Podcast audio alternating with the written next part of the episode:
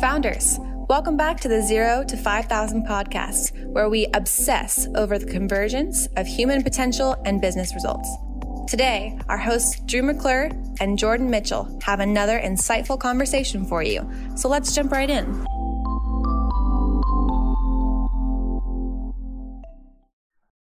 All right, founders, welcome back to the podcast. Today, I'm sitting down with Bryan Adams, CEO and founder of PH Creative. Bryan is recognized as one of the leading employer brand agencies in the world. PH specializes in building world class employer brands, EVP, and talent engagement strategy for companies such as Apple, American Airlines, GVC, and Blizzard Entertainment.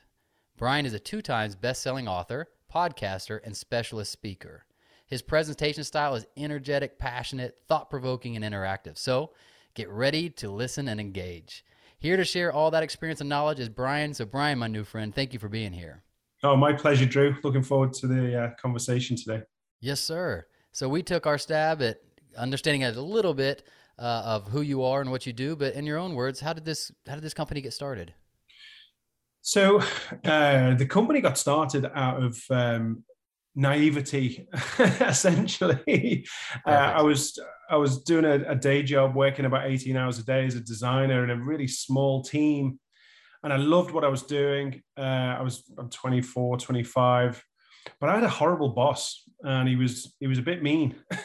And one day he bawled me out in front of about 50 people made oh. me feel two inches tall. Um, so i spontaneously stood up walked uh, out of the office, went home, and I started PH Creative the next day. Wow. All right. So was PH Creative already on your brain and that moment kind of catalyzed it, or did it come to you that quickly on the spot? No, it, it was always something that in the back of my mind. But you know, even at the age of 25, uh, honestly, it was that's what I want to do one day when I grow up. Um, so if it wasn't for that inciting incident, you know, I don't think I would have taken that step into entrepreneurial, um, you know, the entrepreneurial journey that that quickly. And obviously now I'm glad I did. Uh, it wasn't a great experience at the time, but it, it's what motivated me to take action.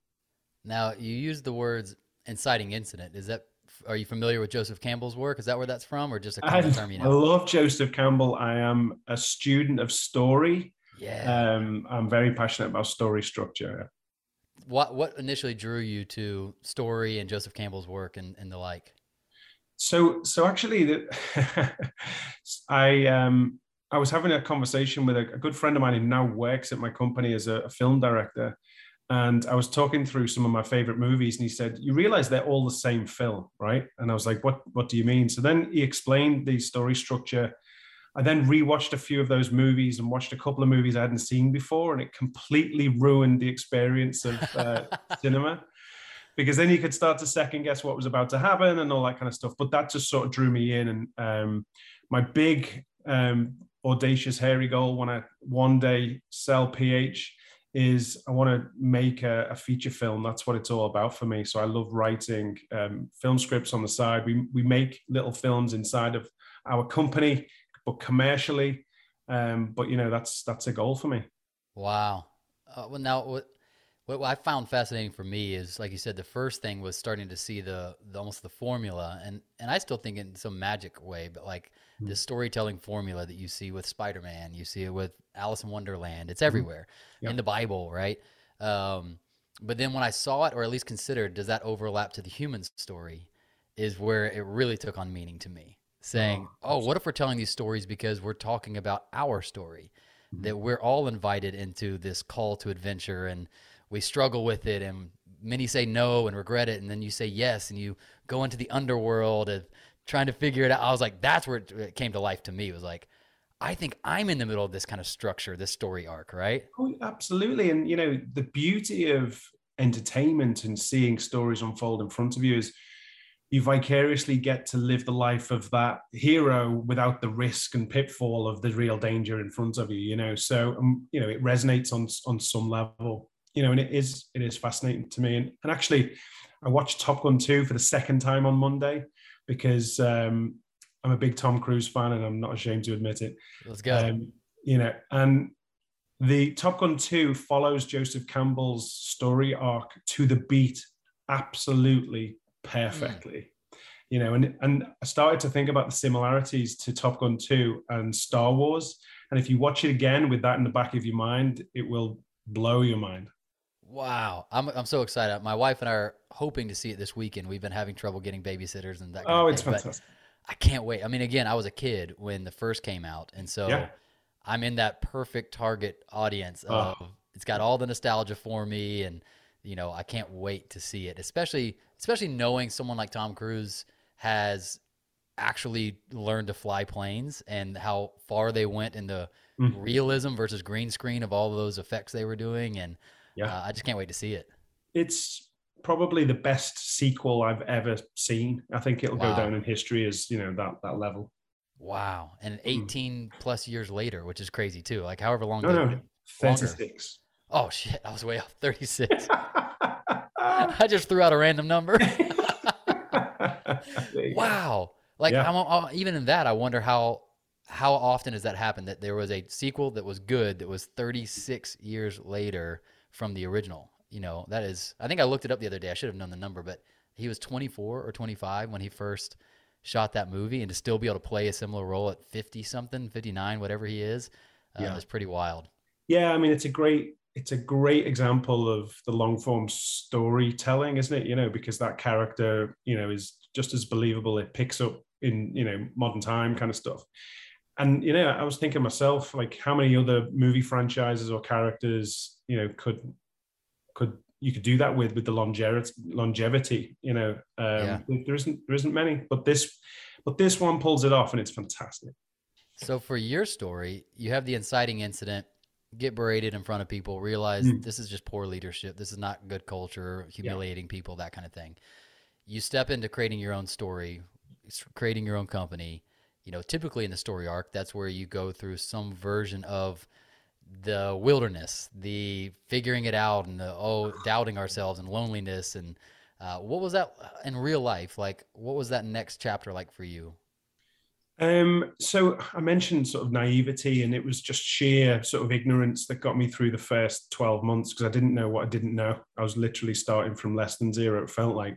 I had no customers for a good six months, and it was it was really it was really tough. Um, and my experience in the job had knocked my confidence such that it wasn't that I was I had confidence and I was being brave, a brave entrepreneur. I actually had a lack of confidence that secretly I didn't think I was going to get another job somewhere else. So I had to stick it out and sort of forge my own path. And um, you know, I, in the early days, I, I still have I, have got memories of not knowing how I was going to pay bills at the end of the month. You know, when I went from one to five people in the team, there was a lot of months where I thought, I just don't know whether I'm going to make the payroll, but we always managed it. Um, and it was it was living from hand to mouth, and it was a challenge. The where it all turned for me quite early on, I was lucky. I was introduced to somebody who ran um, a, a, coaching group actually, and we I did some mastermind sessions, and it was all new to me. I was like, wow, like you know, it was like introducing fire. Um, you know what? I can ask questions, and people actually give me the benefit of their experiences. is incredible, you know. Wow. Um, and somebody uh, introduced me to to my first business coach, and I was basically pouring my heart out to this guy, and I was giving him all my problems. And at the end of it, he said, "I think I know what you need to do." And he said, "You need to double your prices." I said, You're crazy? Like I'm struggling to find clients as it is. You know, this is just ridiculous. You know." But it was a virtually like a last throw of the dice. So I doubled my prices, and and I actually ended up doubling the amount of clients that I brought on at double the price, and it was uh, a transformational wow. moment. Why do you think that was? Looking back on it. I think it was um, a symptom of a limiting belief. Like I didn't, because I was a, I was such a small business. I didn't put the appropriate value on the work I was doing, and I was competing with price and, and what I was selling uh, at the time. It wasn't necessarily about price; it was about value um, mm. and, the, and the impact. So, I mean, I had a lot of I had a, a, big lesson to learn there in terms of you know looking at the value you deliver, not the time it takes to do the work, and so on and so forth. And I was I realized now I was losing contracts because the quality of work was where it needed to be, but I was too cheap to be taken seriously. That's what I was wondering. I wonder if it's almost unknowingly communicating to the customer Hmm. He must not be that good, regardless of how good the work looks. If he's at yeah. this price, right? It's a it's a risk. Like it's you need to be slightly like reassuringly more expensive. You know. How do you do? You have any idea of how you find that price? Because I'm sure whether it's you know pricing a product is one thing, hmm. pricing your service, I feel like is difficult to understand. Like wh- what what do you measure it against? How do you know it's fair? Is it just by the reactions you get when you pitch it a few times? Like, yeah. So, what do you think? So most of what I do is selling services. Um, you would think. Actually, I haven't sold a service in many years now, and I productize everything because from an operational efficiency perspective, it's really important to be able to have some sort of repeatable process. To sell something effectively, I think you, need to make it tangible so the person in front of you can get the head around, okay, what am I going to get? You know, and um, uh, a guy called Andy Bounds. He was um, the UK's number one sales trainer of the year for many years running.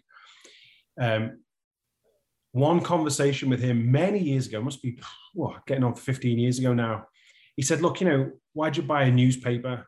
And I'm like, uh, to read? You know, he's like, No, you buy a newspaper for the news. You buy a lamp for the light. Like, you're not buying it for the, the thing, you're buying it mm. for, for the for what he called the afters and that was a bit of a light bulb moment for me. So when i focused on the on what you get as a result of the service then justifying the value was actually much easier. I like that. And what uh, just make sure that i and our audience understand what was the essence of at least what started and then what is it now but the essence of what ph creative was? What were you offering to people? So i was a, a general sort of marketing and design agency in the early days and now we've specialized. We do exactly the same but in a very focused niche which we should talk about um, because we've got a lot of growth and a lot of momentum from that perspective. Um, but yeah that, that's what we were offering. So rather than a rate card of the things that we do and the price of them mm-hmm. we started to focus say we it was just largely me focusing on the impact that my work would have on their business and the um, the revenue or the time saving or whatever, focusing on uh, the impact of the work, not the work itself.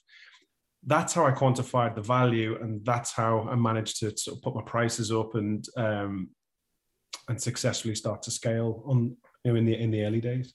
It reminds me of well, two things. One, in, in the hero's journey uh, type archetype, they talk about meeting the guides and the mentors, right? The people that mm come along at the right time and have the encouraging yeah. word, the perspective, like double your prices. You know, yeah. um, I met one. His name's Dane Maxwell. I met him on the podcast actually, and he's just a phenomenal marketer. SaaS. He's sold multiple SaaS companies, and um, he was asking me, like, just trying to help me. I was like, man, we're stuck. Like, we hit this level of growth, and we can't get past it. And he said, tell me what you do. And he asked me very specific questions, like, talk to me like I'm a customer. Tell me what you do. And at the end, he goes, here's what I know, Drew. You are a phenomenal coach but you talk like a coach. He goes, Do you speak French? I go, No. He goes, You also don't speak the language of results. I go, Oh, that hurts. He goes, You're not telling me, you're not telling me the results. You're telling me the how.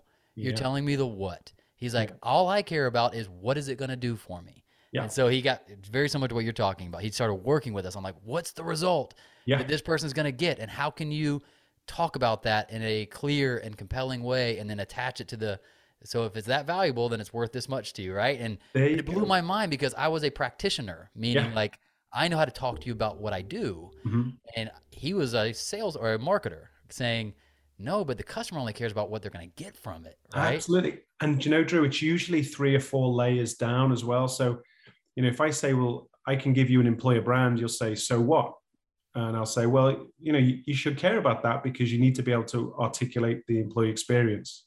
I don't care about that. So what? Well, the reason you articulate the employee experience is so you can better set people's expectations as to what it's like should they want to work for you. I don't care about that. So what? Well, you should care about that because if you can clearly articulate what it's like, then people can make better informed decisions as to whether to apply or not. I don't care. Well, if people can make better informed decisions as to whether to apply or not, you're not going to get a thousand resumes for every open role, and you're going to get people who know what to expect when they work for you. So they're going to stick around and do a better job. Oh, okay, that makes sense. And yeah. it's usually three or four layers after saying like I don't care, so what? And you've got to dig and dig and dig and dig and dig and find the value. So that's that was a lesson from me. You know, it sounds like I went through a similar learning experience to yourself. Um, you know, and the limiting belief sort of went up a little bit, and that was great. Um, and then we went through the the next level of pain, which is actually quite funny. Um, we nearly went out of business because um, I had a debilitating fear of public speaking, and as the person that was primed to go out there and win business, I was avoiding business winning opportunities because I didn't have the confidence to stand in front of three or four people and pitch and all that kind of stuff, or go into a networking room and network and be um, proactive. And you know, sure. I had a I had a, a fear of um, public speaking, so um, I had a bit of an existential crisis one night in the office, and I'm thinking, what the hell am I going to do? And I got an email. It's literally, it was like a, it was like a scene in a movie. Like as I'm asking myself these questions, I got an email that popped to the top of my inbox, and I noticed it was a guy. It was a guy called Sam Avery, and I used to go to school with this guy 12 years earlier. So I just clicked on it while I'm feeling sorry for myself, and it said, um, "Are you suffering from a lack of confidence?" I'm like, "Yes." Do you need to get past this in order to grow your business or grow your career? I'm like, yes. Like, would you like to take action and do something about this now? I'm like, yes. Click wow. here and, and sign up. Fantastic I, marketing email. Oh my goodness. It was, um, yeah, it, it, it was unbelievable. It was like, like the timing was incredible. I signed up to this and what it was, was it was a stand-up comedy course. And I did a stand up comedy course for six weeks. And I swear to God, it was probably the best weight loss um, course. I, I, lost about two, about, about 18 pounds in weight through sheer terror. Because I had to write 15 minutes of my own comedy material. And to graduate, I had to perform in front of 300 paying members of an audience at a comedy festival. Oh, God. It was terrifying. And I was scared of presenting um, a sales presentation for something that I'm absolutely bulletproof with, you know, I know inside out. And here I am, I've signed up to this thing, which was just the most terrifying thing in the world. Anyway, long story short, I got through this. I delivered 15 minutes of comedy, not the best comedy in the world, but we got some laughs in the right places and so on and so forth.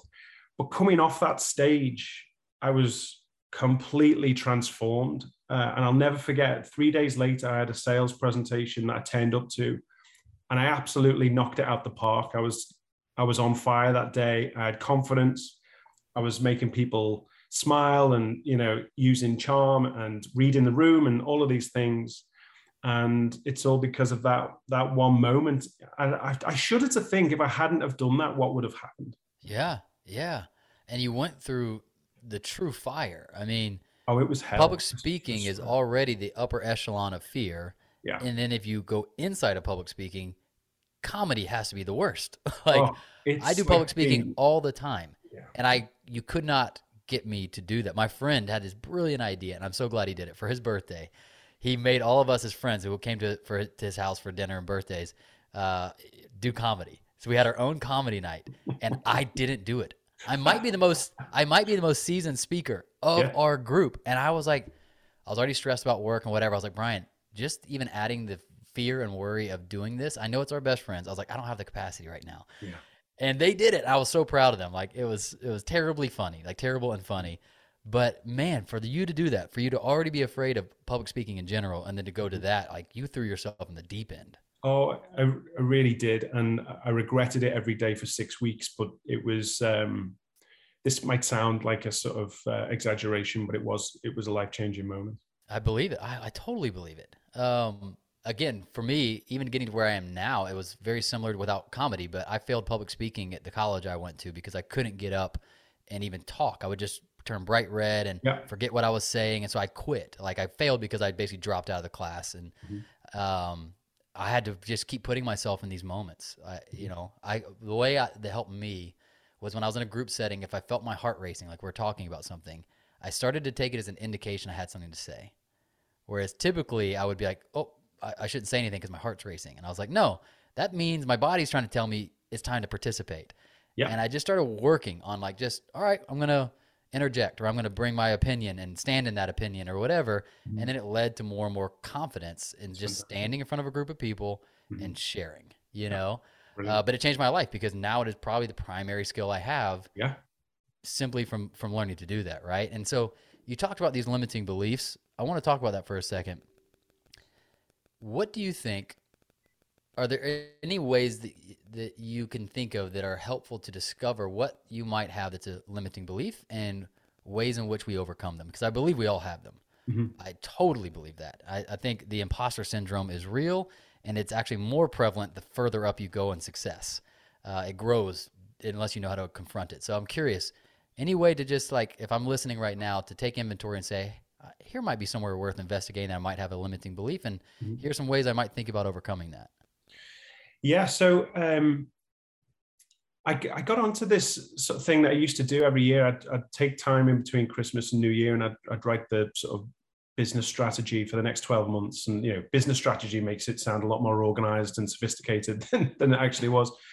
However, what I used to find is if I'd, I'd write this plan, uh, if I revisited it two or three days later with fresh eyes, it was never particularly ambitious. It was always within my comfort zone. So, so now every year without fail, I'll write an annual plan, you know, and sometimes we, we have a sort of three year plan that, that we're working to, but, um, you know, as the landscape changes, and I will purposely put it in a drawer for two or three days, come back and challenge myself to think bigger.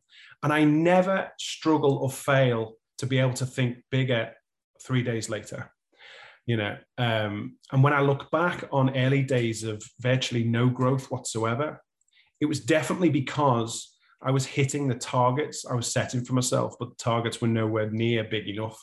You know, and I, in the first six months of starting PH, I wrote a list of brands for an exercise that I did. Uh, some some it was a training exercise, and I was asked to write a list of the ten brands that I would one day, you know, love to work with and dream about, and all the rest of it. Um, and Nike was number one on the list. And writing that list, and for many years after, I actually never thought it possible. Like I just never thought it possible. But 18 years after that, about two months ago, we signed Nike on a global contract Let's go. and it's you know it's um it was a really interesting moment to think back at all the different mindset stages and all the rest of it. And i can't help thinking that if it wasn't for limiting beliefs in the early stages like could i have got there a lot quicker? And and i th- I, I really believe the answer is yes. And the other thing that i often do is if if richard if i was fired out of my role tomorrow and richard branson took the helm for 12 months just how quickly would he accelerate and grow my business? Like Right. overnight like you know he would put me to shame in terms of what i've achieved and all the rest of it. And that's because he's been there he's done it before it's possible and all the rest of it. So i often try and put myself in those shoes and say you know it's and it sounds ridiculous but what would richard branson do? And it always forces me to think bigger. And and then you need to bring your your big dreams and plans back to reality a little bit. But you know, if you're meet, meet, meeting the edge of reality with verging on the sort of ridiculous, you're probably at the cusp of where a vision or a big audacious goal should be. I think about that all the time. I have a few friends that aren't that as successful, but they, I just, it's like uh, your approach to just take the bull by the horns. Let's just go for it. Let's push the pedal. uh, It's so much different than mine, and it can lead to different issues and all that kind of stuff. But for sure, they will blazed past trails that I've been slowly walking for too long, and it's the most frustrating thing in the world. I, I the first time I started re- realizing limiting beliefs were real is when you look in whatever field you're in, and you see people that you would ob- objectively, I mean, it's very subjective, but subjectively say are less talented than you, but are more successful. Yeah. It forces you to say what's going on. Like they are not as talented or qualified, but they're more successful. Nine times out of 10, they did more. They had more of a bias to action instead of thinking, and they had the confidence to take the shot, stand in the moment, make the ask, that mm-hmm. kind of thing. And I'm like, that, that, what, then what is that, right? I think I think that is super true. And and now from experience, I would also add it is the rigor and discipline of routine.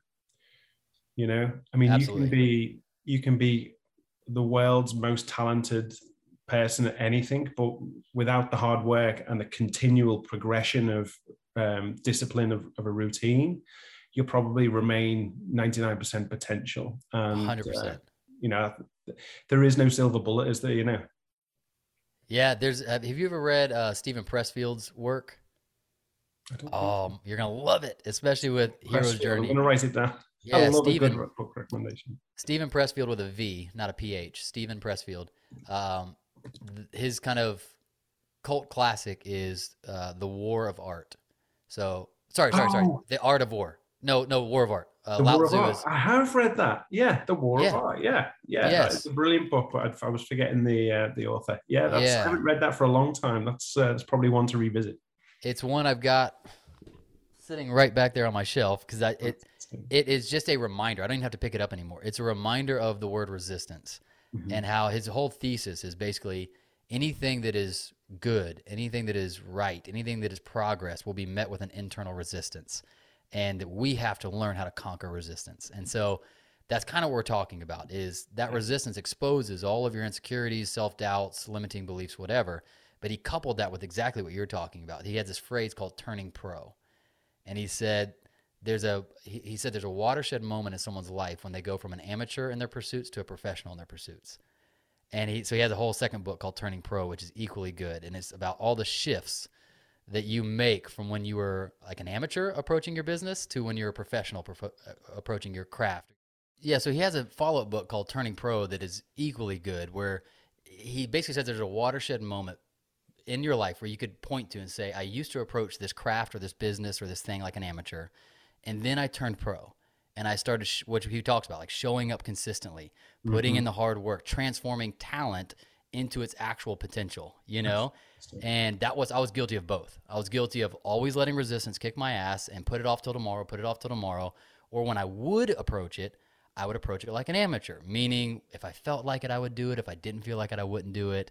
Um, and that was huge for me. I don't know if you've seen similar things in yours. Oh, absolutely. So, um, the, as you were talking there, the, the thing that came to mind was uh, I set out to write a book uh, well, I've, I've, written two books now, but um, the first one, it probably took me three years, and there was two and a half years of pro- procrastination, and eventually I had a word with myself and said, look, you know, this has just been a distraction and noise for two and a half years, and people, when you talk about it, are just they their eyes roll and they're like, yeah, yeah, yeah. You know, what you're writing a book? Yeah, neither am I. Good for you. You know, so I had to change behavior. And I, I ended up putting six months of hard work and, you know, I was lucky enough to have a good team around me to, to help me with all the little aspects that I needed to put in that book. But it, it was um, the pride that I got after you know, the sense of achievement of putting that yes. first book out um, was was profound. The difference it had on the agency and the momentum it gave us, um, and what I saw as a step change, the re- result of authority and brand positioning, was like, oh, and I was mad at myself for years afterwards. Like, why didn't I do that sooner? And then my approach to the second book was a lot more focused. And it felt like the first one, I did it like an amateur. The second one, I did it like a pro. And it was, it was a very, very different experience. I'm about to go through the same thing. So I, I wrote my first book uh, a few years ago, and it same. It took me two and a half years, and it was only about six months of writing you know, same way. It was like two and a half yeah. years, but really, if I condensed it all, it was like six months of writing. Yeah. Um, but I did. I felt that huge achievement. Like one of the, I had a friend. He's a, a really successful musician, and he said, "Man, you were you were not thinking about this like a true artist." And because I, I was taking forever, taking forever, taking forever. And he said, "You're thinking about like this is your book, like the book." And he said, "I want you to think about like this is one album." One absolutely. That's one album. a good way of putting it. That's fantastic. And he said the quicker you can get your first album out, you could be free to create your second album and your yeah. third album. And I was like, oh, I was putting so much pressure on like this has to be the book with yeah. all my thoughts and everything you know. Everything I know. And he's like, dude, it's your first album. Like, just get it out there. I mean, my first album sucked, you know, like just whether it's great or suck, like just get it out there. And yeah. that just freed enough. Now it wasn't huge. It was enough of an unkink mm-hmm. to be like, yeah, it's okay. This can do whatever, but I need to get the first album out there. yeah, and that's a, another example of a different kind of limiting belief. You're putting your pressure, pressure on yourself and thinking everything rests on this. Yes. Well, actually, just by putting something out there with your thoughts, you know, if it can coherently add value to a small segment of your audience, you're a number of steps ahead of your competition. Yes, absolutely. Now, I'm curious on the second book, what were some of the things that you look back on and say that was more professional? Me doing it that way. Was it structure? Was it discipline? Like what what were some of the things? so it was the rigor of the routine, how I structured and planned out how I was going to approach it. So I came up with the the concept. I already knew what the concept was. Um, planned out the chapter structure, wrote the bullets. So I wrote it in pseudo first and spent a lot of time getting the structure right before mm. you know starting with the blank page and trying to write all the words.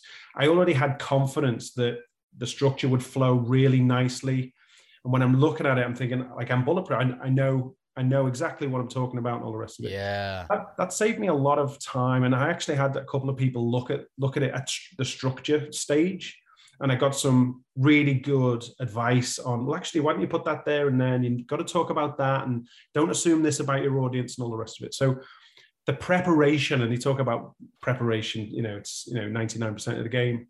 That felt good, and then it was just the discipline to quickly write the first draft.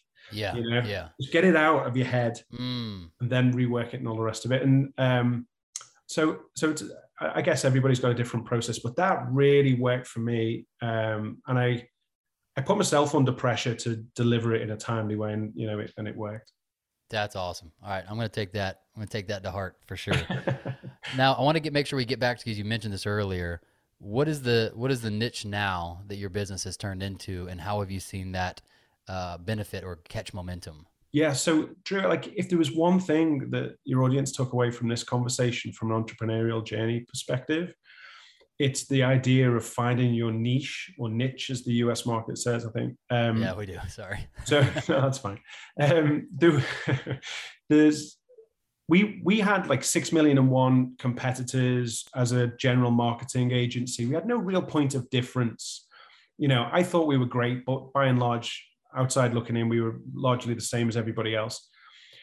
We were lucky and we got into employer branding as the um, industry was just emerging, actually. But we overnight we went from literally millions of competitors to having 12 competitors globally, you know, and then everything we were doing um, we focused in this one space. So it was easy to build up momentum and build a reputation in this little category that was growing.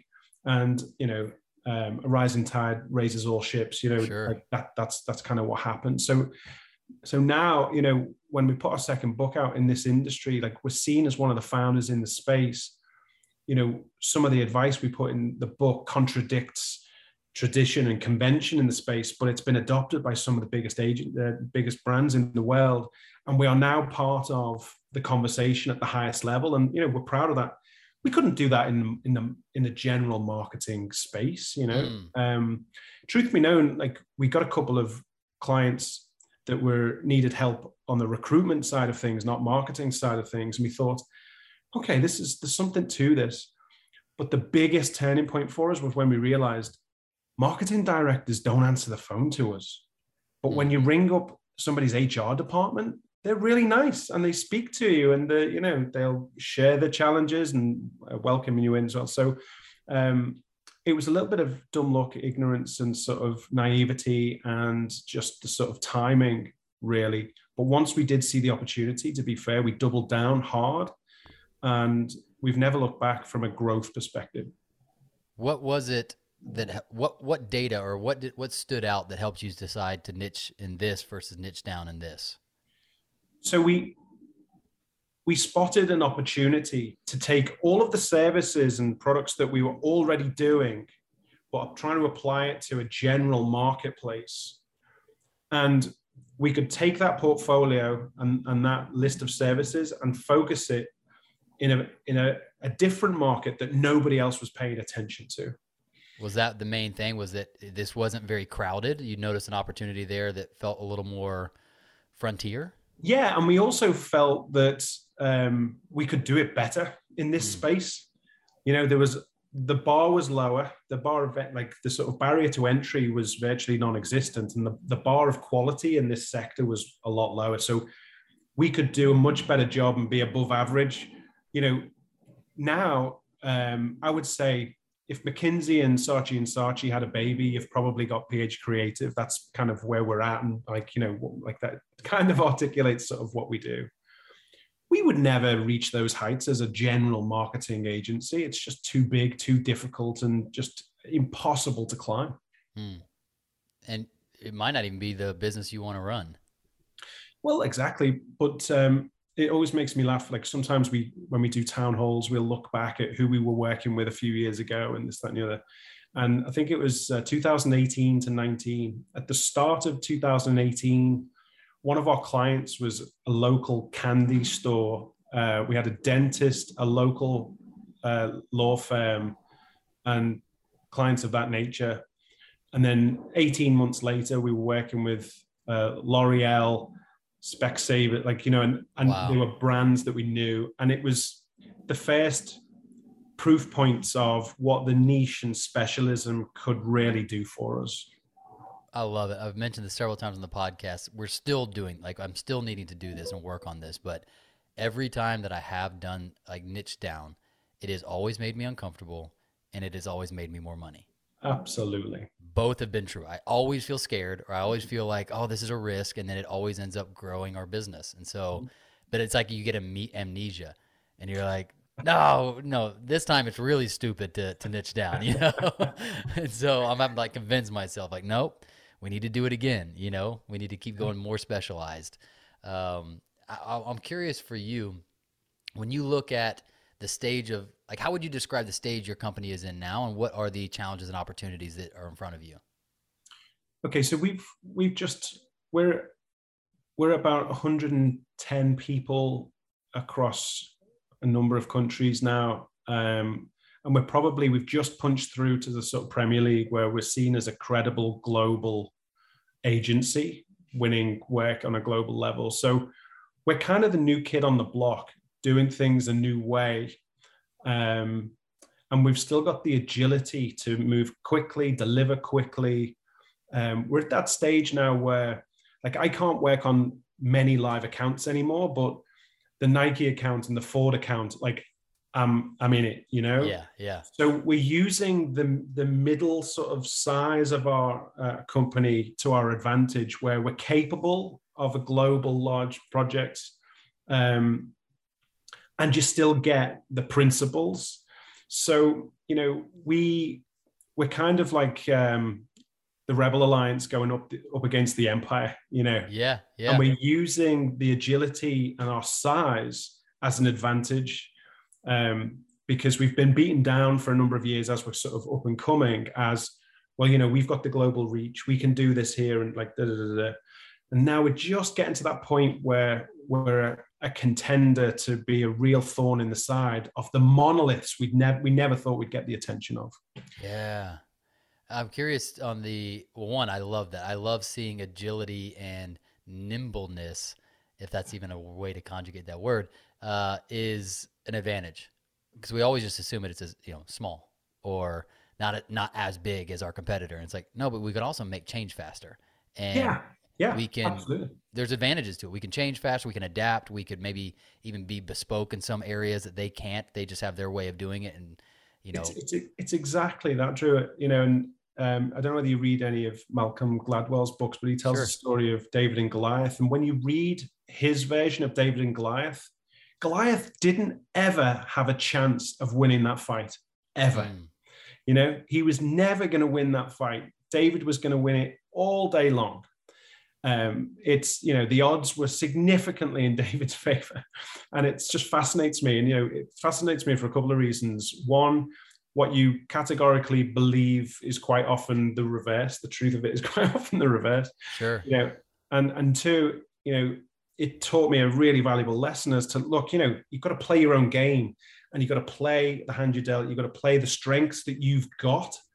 And one thing that um, changed the trajectory of our agency forever a few years ago, and we've always been good at this actually. And uh, Dave, a partner of mine in, in, in the business, we love pitching and we love pitching when we're the underdog.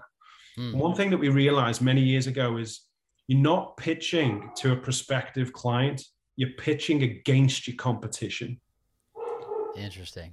Those two things are very, very different. So we we will intimately know the weaknesses of our competition and we will position those as part of our narrative and make sure that the one thing that when we walk out of that pitch room they remember is wow you know they made a real point of not to fall into this trap. Yes. You know we definitely need to remember doing it that way. And then of course the next agency to walk into that room will then say we do it this way which is the trap. So they counted out straight away. And we were, were very good at crafting a narrative that beats our competition you know it also shows domain knowledge like that you're not just knowledgeable about your process but the the options in general. And you can play that game of i'm sure you've had this experience before where you, you go to pick up the phone and absolutely. you, no one's there because they're so busy and it's so big you can't get a hold of who you want. Isn't that frustrating? That is frustrating you know? Absolutely you don't have to name names. You just you know the story right? Yeah exactly. You know and we'll say well look you're probably seeing two other agencies and they're going to tell you this, this, and this. And that's fine. And that, that conventional way is, is, is, is okay. And to a certain degree, it kind of works. When we do it this way, this is what we learned. You know, you've got to watch out for this and this and this and this. And here's, here's how we overcome those things. So, you know, if our competition hasn't even thought of those potential dangers, pitfalls, risks, or whatever, and then confirms that they are conventional, um, then suddenly we've got head and shoulders advantage. And we, I love the art of the pitch. Yeah. It's, it's a science and it's an art, and it's a lot more than showcasing what you can do and all the rest of it, you know. And, Even the choice um, of words, the fact that you categorize it as conventional is like a subtle positioning of it in a are you sure like like ancient you know what i mean yeah, yeah yeah it's it's like telling a room of leaders that you can do it this way, which is very tactical, but our approach is strategic. Yeah. Nobody wants to be seen as the tactical leader. Everybody wants to be seen as thinking strategically. Yeah. So straight away, everybody gravitates to the solution that you have now labeled physically right. as strategically, you know. Right. I think about the same thing with safe and brave. Like, yeah, I could totally if if if you value safety, this is the safest choice you can make. But if you kind of value courage, you know, it's like, oh, of course. It's like, why do we watch Top Gun? We like courage. It's, you know, we want. I, I love that. I always, I always ask in a pitch, how brave are you? Because we're mm. gonna find, we're gonna find out the answer to that. And it, it simultaneously terrifies some people, but then it invites them and dares them to lean in. You know, and it's like this is a very competitive marketplace, and you're not going to get there with safe. So you know we need an element of risk. So mm. how brave are you? Yeah, yeah, calculated risk. That's so good. Yeah. um tell me this is there i'm assuming the answer is yes but are you are you not judging but evaluating the fit of them as much as they're evaluating the fit of you? So this is a really interesting one this true because whether you are or you're not you need to be perceived to be. Mm. so when the penny drops with an audience in front of me and they go, hang on a minute, you're sizing up us up to see whether we're a good fit for you. It levels the playing field. Right. You know? And another good example of that is in my industry, there's a number of conferences. You can go on a circuit and, you know, there's the usual suspects of conferences. All of my competitors will have stands there. I will never have a stand at any of those conferences because immediately it labels me as a vendor. Mm. And the, the shift of who you want, like the balance is tipped. You know, they're up here and now you're selling to them. So if so I. What, what, are you, what are you at that conference? Just I'm on the stage. Uh, yeah, there we go. Yeah, I'm on the stage. If it takes a bottle of champagne or a, or a bowl of candy to try to get somebody to speak to me, like I just don't want to be in that business, you know? Wow. So, so, so, and that's our problem. We've we've stuck to that, and it's hurt us in some instances because you know when we haven't got the visibility in some respects on the rest of it, but our brand positioning and what we stand for is unshakable. You know, it's it's always the same. Rather on on the stage, or we might be a dinner or we might be networking or whatever, but we're never going to be stood behind a table, you know, with a tablecloth, a branded tablecloth and a bowl of candy. Yeah. So it reminds me of a conversation with one of my earliest podcast guests. Uh, his name is Bert Sorin, and he and his father are legends in the um, the training space. So they create uh, like weightlifting racks and all these creative ways that you can make them more functional and get multi-use out of them and they they outfit NFL locker rooms and gyms okay. and all that kind of stuff right they're lit- they're legendary and they're like man one of our brand identities is we're not like the other guys that we are creative we are innovative we're doing things differently so when they would go to trade shows the same thing they're like I'm not going to be at the booth ne- like there's this boring brand and then us so what they would do is they would just always throw the most epic parties that's what they got known for Love is it. they were like, yeah, we wouldn't have a. If we're there, we're just inviting you to our party. We're not behind a booth or anything. We're out there talking to people, doing whatever. And then people, every was like a can't miss. Like if we're going to the next trade show, we got to go to the Sorinex, you know, find out what Sorinex is doing because they're having so much fun. Yeah. And then they were creating friends. They were creating, you know, you know, customers out of those interactions. Exactly. And I was like, I've never thought about that. Like taking, what is the message I want to convey if I'm going to be at a networking thing? you know absolutely it's got to be on brand and then you know back to that consistency because it's memorable then um so i, I love that i think that's when you're doing a sorry to interrupt you but when you're doing a pitch and we talked about trying to create that even playing field that even if you're not necessarily sussing them out that you you really do think they're a good fit for you. Are there questions you ask or are there things that that at least make it feel like imply like yeah i'm feeling you out as much as you're feeling me out Oh yeah absolutely. And you know you know most of the time it is authentic. And now thankfully we're in a position where we can pick and choose by and large with who, who to who to work with um, we always present these are our values. This is what we believe in. This is how we operate. This is what to expect when working with us. And we will talk about the top three reasons not to choose us. I like that. I like that. In, a, in some ways like pulling away right? You're saying like yeah this might be this might not be a good fit for you. You yeah. know if, if these are, if this is true of you it's not a good fit for us. And they're wait wait no no we we are like that right? Exactly. Exactly. Uh, it, it does remind me of dating. Like one you're looking for a partner. So like if you if this is gonna be a good relationship in business it should feel like a partnership. It shouldn't feel like a master and a servant. And it's the same thing in dating. Like if you're the one for that attention and please consider me and th- it's like well what kind of relationship are you forming? You right? It's exactly that. And how you start those relationships dictates how they flow and how, you know and if you don't get off to the right foot it can be painful on both sides. Absolutely. I know that we are running out of time here um, i'm going to save us the, the lightning round questions because we're coming right up here on time. This conversation has been so valuable. If you could leave just we'll, we'll end with this. If you could leave with just uh, one thought for our audience. You know we're out in a pretty crazy market right now and things are feeling unknown, what maybe encouragement or thing to think about would you give us? So, apart from the idea of always thinking bigger, um, I would leave an audience with don't underestimate the generosity of people around you. You know, mm. there's people around you that might have the answers to the questions that are keeping you up at night. Be curious and be courageous enough to ask for help ask the universe, ask the people around you, reach out on LinkedIn, and people are quite often really nice and they surprise you. Um, and it could just be the um, the quickest route to success, or just to put your mind at rest that you're making, uh, you know, the right decision. So it, it would be that. Heck yeah. Well, Bryan, this has been a fantastic conversation. Thank you for showing up and giving us your time and your wisdom. Oh, my pleasure, Drew. Thanks so much. Founders, thanks for listening. We hope you enjoyed it. Make sure you subscribe to the podcast and hop into our monthly founder email so we can ensure you stay on the edge of peak performance and massive business results.